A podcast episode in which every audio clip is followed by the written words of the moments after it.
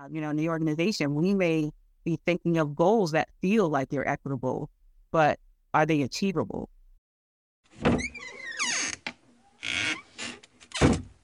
Well, welcome to Exude Human Capital Consulting's Hold On, Let Me Close My Door, the podcast that brings real stories from real professionals with real solutions to you.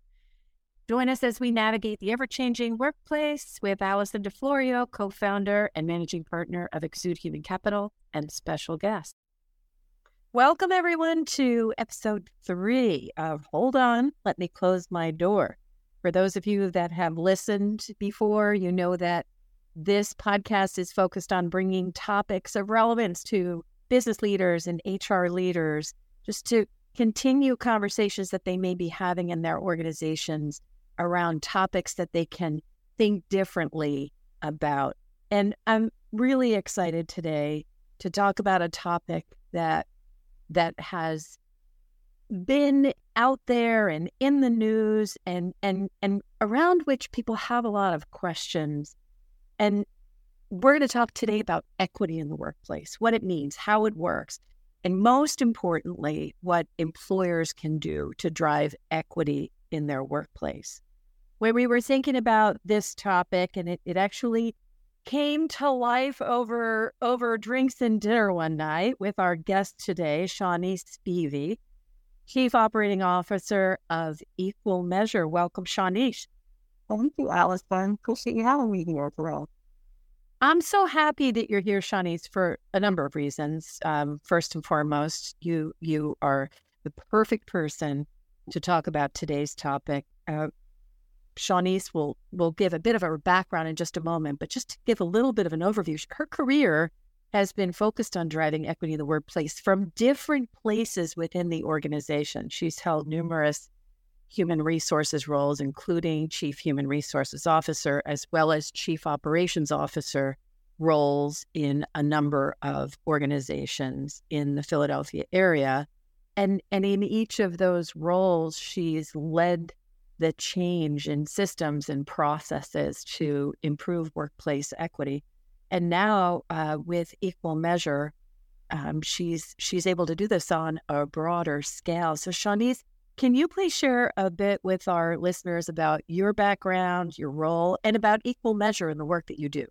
Sure. Thank you, Alison. Uh, first of all, just want to set in a space of appreciation and gratitude of the conversation today.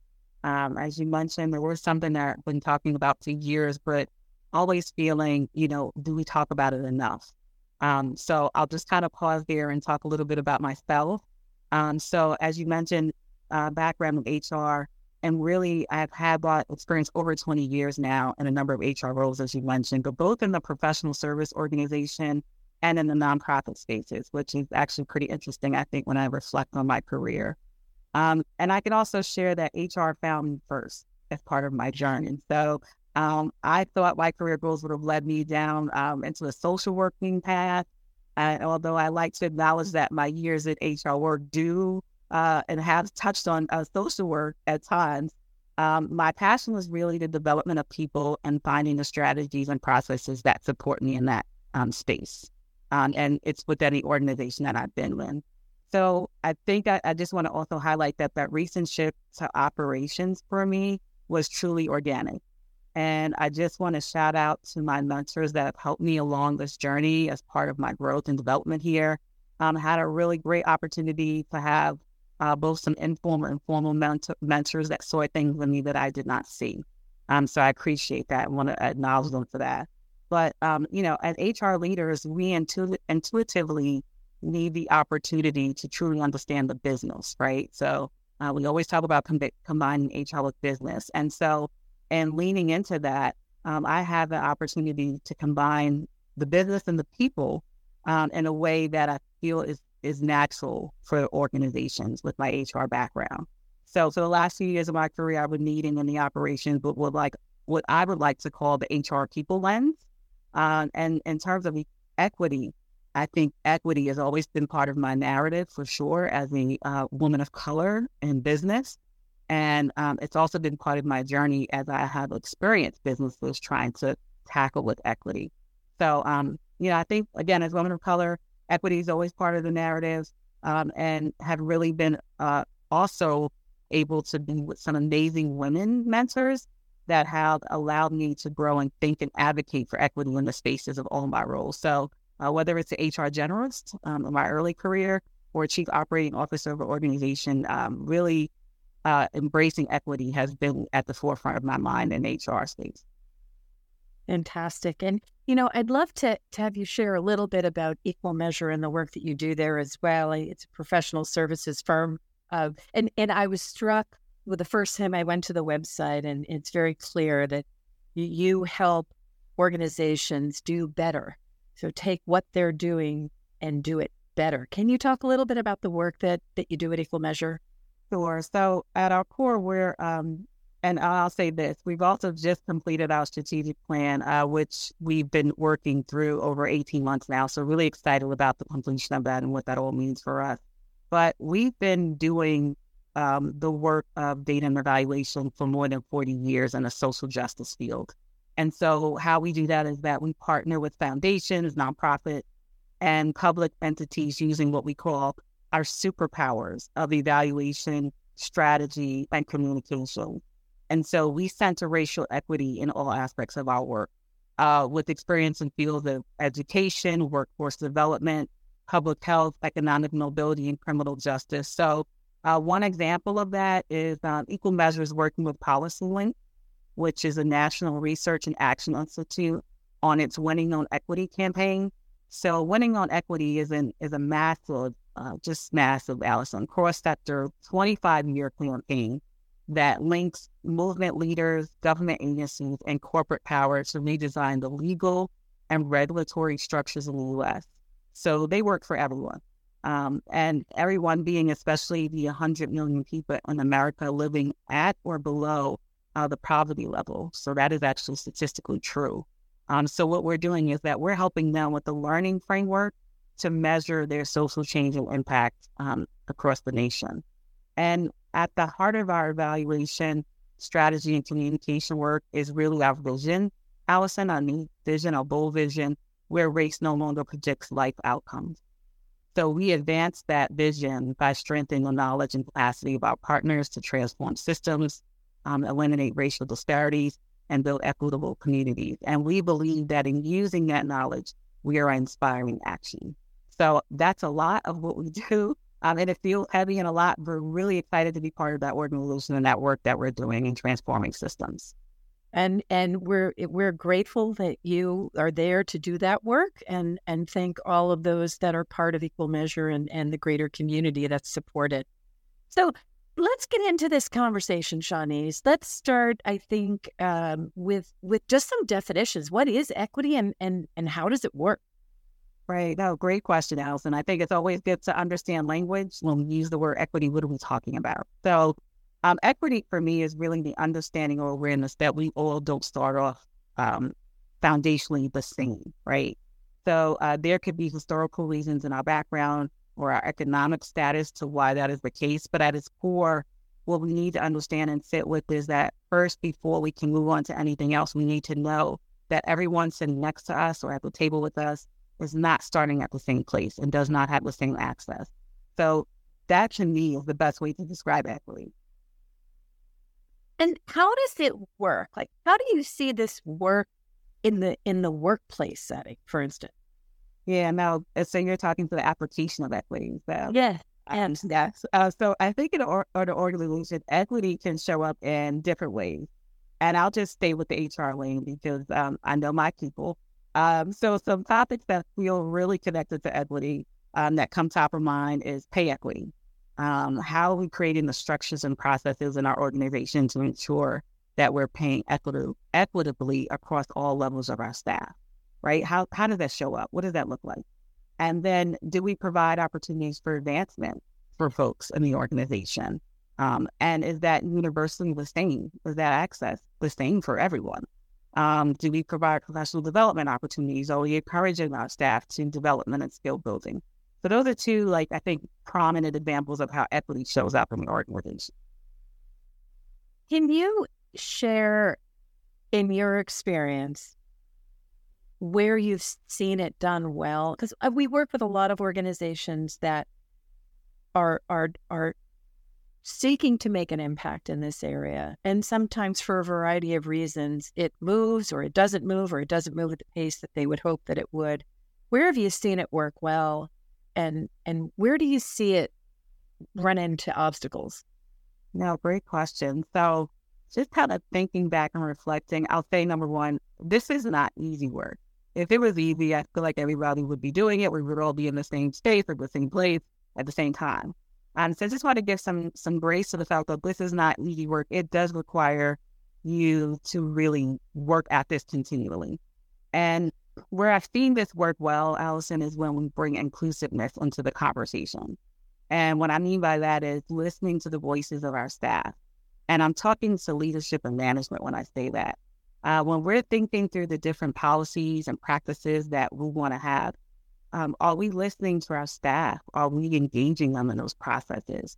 And I feel like not that we have to wholeheartedly agree with what they're bringing to the table. There is going to be that tension point of there are things that staff want that we can't give as as businesses, right? It, it's an ask that we just know is not not sustainable for the organization. Um, but I think in listening, you can close the gap on aligning your processes. Uh, you know, in the organization, we may be thinking of goals that feel like they're equitable, but are they achievable? Is the question, right? So that unrealistic versus realistic comparison, um, you really have to take the time to understand what you can do, what your employees are asking for, and if there's a middle ground that you can come to. So equity is not a reactionary uh, activity. It is an engagement activity. And I want to make that distinction because I think that's really important. You really have to be listening to voice and giving a space for voice in your organization for equity to be successful. And I think depending on your organization, it can show up in different ways. It can show up in a hybrid versus remote model that you come up with uh, for, for employees. Um, does it feel equitable? Does everybody have the, the opportunity to do a remote work if it's appropriate? And if it's not, I think even explaining why it's not is actually helpful in creating equity and balance. Because sometimes employees just want to know, well, why can't I? And if you have a, a, a, accurate business reason why that is the case, they can. I think they can understand that. To be quite honest with you, um, so um, fitting with the, the the variables of of where it's successful and where it's not successful, but definitely naming that you have to go about this in a very thoughtful way you said so many things that resonate with me, um, and I'm sure with those that are listening. And and and I, I just want to kind of ask your your best piece of advice in working with client. Uh, you know, getting the voice of of the employees is so critical, and and you stated that. And sometimes we sense of uh, fear is probably the word that I would put to this of employers wanting to ask employees for their opinion for the fear of not being able to deliver on what it is they're asking. And you shared that, hey, people people will understand if you come back to them and explain the why. But what kind of advice do you have for employers who maybe are afraid to take that first step of asking or listening for fear that they may not be able to address what they hear? That's a great question because it, it's so true. Alex, and it resonates. In my early career, fear is probably one of the things that held me back from doing the things that, you know, I thought were good ideas that I never went for. But uh, what advice I would give is number one, I think it's okay not to know, right? And I feel like as leaders and and when we hold these positions in an organization, there's this pressure or idea that we know everything and that we somehow are perfect in our roles. And I think we just need to be human in this conversation um, and have an openness to just say, I don't know, and that's why I'm asking. I'm actually curious, and this is why I'm asking. And I think if you set that up up front, um, it kind of takes the pressure away or the anxiety rather off of the plate of, I'll speak for the employee or the leader in the organization, right? um, because it's an acknowledgement. And so you're coming into the conversation acknowledging, I, I just want to learn. I just want to understand so we can, as an organization, be better. Um, so that's the advice I would give. Just going into it, um, uh, expecting and understanding that you may not get this in a perfect way, but your intention is to understand and listen. And so I think employees always value what is in it for me and why are you asking me? What are you going to do? I think saying that is so important and helpful to just create space for conversation and engagement. And what I also would give to the employer is sometimes it's the smallest of things that will make the biggest impact. Um, so you don't always have to hit the ball out the park. Um, in terms of uh, my baseball analogy, you don't always have to hit a home run. Sometimes it's great just to get to first base. Um, and that can go a long way in helping your organizational culture grow and, and be uh, positive and healthy as well. So that's probably one or two of the things that I would I would share, and also ask for help from others. Um, so if you don't have the capacity in your organization, look for partners to bring to the table with you. Um, and I think that's fair to ask. If we're serious about this, bring in the folk and the people that are going to help you start and engage in this conversation with your staff. You know, that's and I appreciate those those um, those tips. I'm thinking about groups, executive teams that want to embark on this journey and, and really want to do better, in, in your words. Uh, how do you, what recommendations would you have to leaders where perhaps not the entire team is at that place being um, comfortable with being uncomfortable? To start as a leader, how do you align your team or give them the courage or help them develop the courage and strength and confidence to be able to be comfortable with not having all the answers? Um, I think that shows up in how you lead the organization, right? So when I reflect on that question, Alison, I'm thinking about what as a leader have you created spaces to um, have you know other leaders in management feel comfortable with this conversation and the word or phrase that's popping to mind is brave space Have you created the brave space for people to have conversation, even when they're just thinking through ideas or questions or strategies. And so we, we talk about that a little bit in our organization, the brave space to to feel safe to engage in a conversation that maybe it you don't really know, but I'm asking questions because I'm curious, or I don't it's not my background, it's not how I come into the work. So I'm just trying to understand how we think about it. But I think for leaders to create a space of comfortability about the conversation, you need to set up a structure where that is actually the case. And so um, we talk a lot about frameworks. So, what are the frameworks for your organizational culture? Um, do you have um, norms when you meet together that you actually identify as a group that we're going to talk in this way about this topic, and we're just going to create space for everyone to be to show up. And then I think being aware that everyone has a different personal journey when it comes to equity. Um, you know, some can be harmed, have been harmed by this conversation. So I think acknowledging that there may be some harm that people sit with coming into this conversation is, is appropriate. It it's create helps create boundaries and space, um, and also acknowledging that you're there to support the conversation. And again, I think the third thing I would sit with is who can you bring in to help foster this conversation? um, to be that neutral third party that helps you with that engagement um, at the top levels. Um, that feels like the Switzerland in the room that they can help engage in a conversation, but really uh, maybe not so personally connected, so that they can see things from a different lens. Because I think that's also value add in that in that conversation context as well. So hopefully, I'm, I'm giving you tips that feel aligned and realistic. I know they've helped me, so I'm just sharing what I've learned. I'm going to borrow that phrase, brave space. I hope you don't mind. I'll credit you with it every time I use it, but I will be using it um, probably later today. Oh, uh, and I'm sure someone gave it to me. Their name is not coming to mind right now, but I want to credit them because I know it's not new. We talk about brave space, and I'm sure I've heard it somewhere else. So happy to share and uh, use brave space wherever it's appropriate.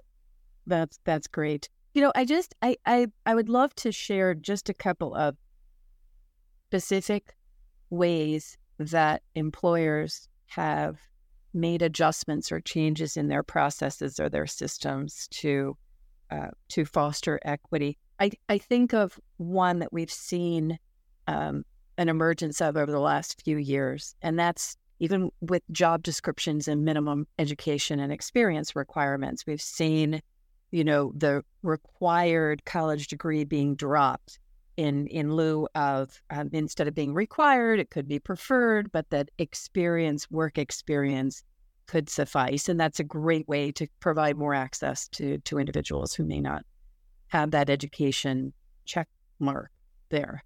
Are there other couple of other ways that you've seen um, or organizations and businesses make some adjustments to create more access or to create a more equitable workplace? Yeah, no, that's a great example, Alison. Um, I've definitely been seeing that uh, be more open about skill based hiring as opposed to, you know, educational certification. Um, another way that I'm thinking about is when organizations create mentorship programs. And I think that's a value that that feels like a value add that sometimes is not such a heavy lift.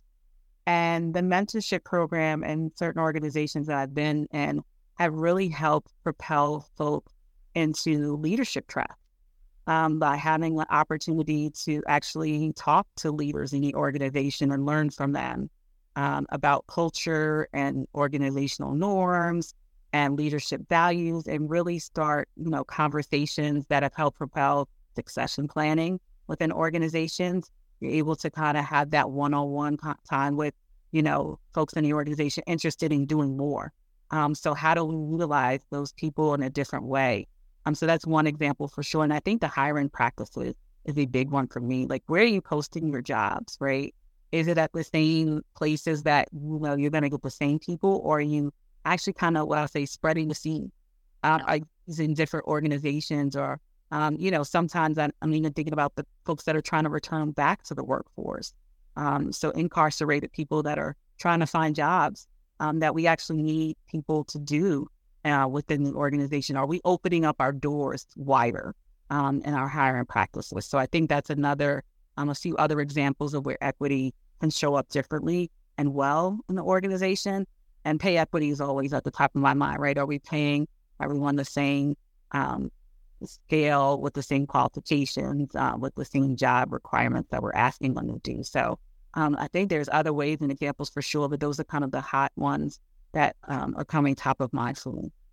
Yeah, those are those are great examples. Thank you for that. And I I also want to, and I know many people listening probably know this, but just there's so many organizations in in in in any city, but certainly in our city in Philadelphia, that provide um, uh, that can be a good venue to post your jobs that that have access to formerly incarcerated individuals that are coming back into the workplace or English as a second language, newly placed immigrants, like places non traditional uh, posting sites that that can help you in in Shaunise's words spread the seed of of widening the net of where you can find some really fantastic candidates to work. That's great. So, Shaunise, parting tips, parting words of advice. If there were three things that our listeners could do today, actions they could take, what could those three things, and I know there are many more than three, but what would be the the top three things for an organization that really wants to do better? Oh wow, Alison, such a loaded question. I'm trying to keep my brain together for three things. Um, so an organization that wants to do better, what can you do? So I think the first thing is um, assess where you are. Um, take an internal scan of yourself and figure out where you are. And then start to think about where you want to be. Um, so, in the space of equity, what would you love to see for yourself in your wildest radical ima- imagination as an organization? Um, and I think number three, start to organize. Um, find the folks within your organization or externally that can help you uh, where you're seeing the gap, uh, where you're not sure of the conversation or the issues. Um, find those people that can help you navigate those conversations. And I think also cast a wider net. Um, it's always great to get outside of your normal networking to figure out what others are doing. I'm one to always say we don't need to create the wheel, right? We don't need to recreate the wheel. Um, I'm sure there are others that when you talk to them in networking and partnering, you find yourself very similarly aligned with some of the the journeys that they've been on and can figure out where your journey might be heading from those conversations and experiences as well. So, um, you know me, Alison. I love to partner and talk to other people and figure out what everyone else is doing because it helps inform what I maybe am not aware of, or maybe some blind spots or some great, I think, tweets that I can share with others as well. So um, I can go on, Alison, but I will stop. Um, but I think those three, those three or four make sense to me when I think about, you know, how you can do better.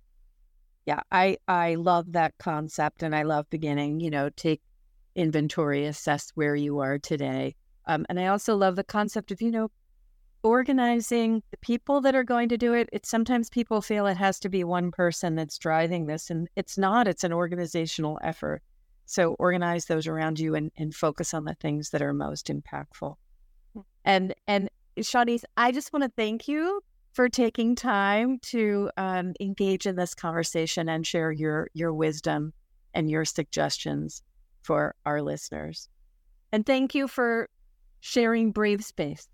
I hope that everyone on the call makes an intentional effort to create brave spaces for for everyone in the organization so that you can further um, your work and and do better right mm-hmm. uh, so thank you to Shaunise Spivey COO of Equal Measure. Uh, we are grateful for your time and your your energy. And to everyone listening, thank you so much for joining us, for listening. And we hope to see you next time on Hold On. Let me close my door.